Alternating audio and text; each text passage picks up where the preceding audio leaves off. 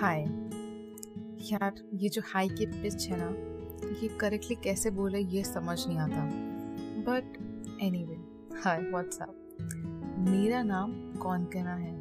Actually मेरा नाम ना कौनकोना है बट कौनकना कौनकना कौनकना सुनते सुनते ना I realise that actually like it मतलब मुझे, मेरे नाम की प्रोनाउंसिएशन कौनकना अच्छी लगती है। सो या हाय I am Konkona. So so, मैंने ना यहाँ पे एक स्क्रिप्ट लिखी है and I will try my best कि मैं टॉपिक से इधर उधर ज़्यादा ना भटकूँ। सो so, कहने को तो ये इंट्रोडक्शन है लाइक like, हमारी पहली मीटिंग पर जब हम किसी के फ्रेंड बनते हैं like let's be honest guys जब हम किसी के फ्रेंड बनते हैं तो क्या हम पहली मीटिंग में सब कुछ बता देते हैं? नहीं ना। लाइक बहुत सारी मीटिंग्स होती है फिर धीरे धीरे हम एक दूसरे के बारे में जानते हैं। एग्जैक्टली exactly वैसे ही ये सिलसिला चलता रहेगा। धीरे धीरे कुछ मैं जानूँगी आपके बारे में और आप तो ऑफ़ कोर्स जानेंगे ही। सो so, ऐसी काफ़ी सारी स्टेटमेंट्स होती हैं जिनको यूनिवर्सल कर दिया जाता है। तो आज के एपिसोड में हम बात करेंगे एक ऐसी ही स्टेटमेंट के बारे में। और वो स्टेटमेंट है ओके एनी गेसेस करो करो।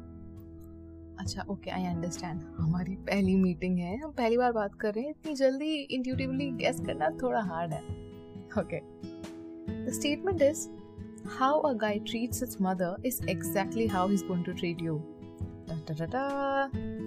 I mean सबसे पहली बात तो ये है कि यार गाय ही क्यों यार? ये लाइक लड़कों को भी इंक्वायरी करनी चाहिए ना, लड़कियों के बारे में? Okay okay anyway the problem with the statement is कि हम काफ़ी सर्फेस लेवल पे बात कर रहे हैं।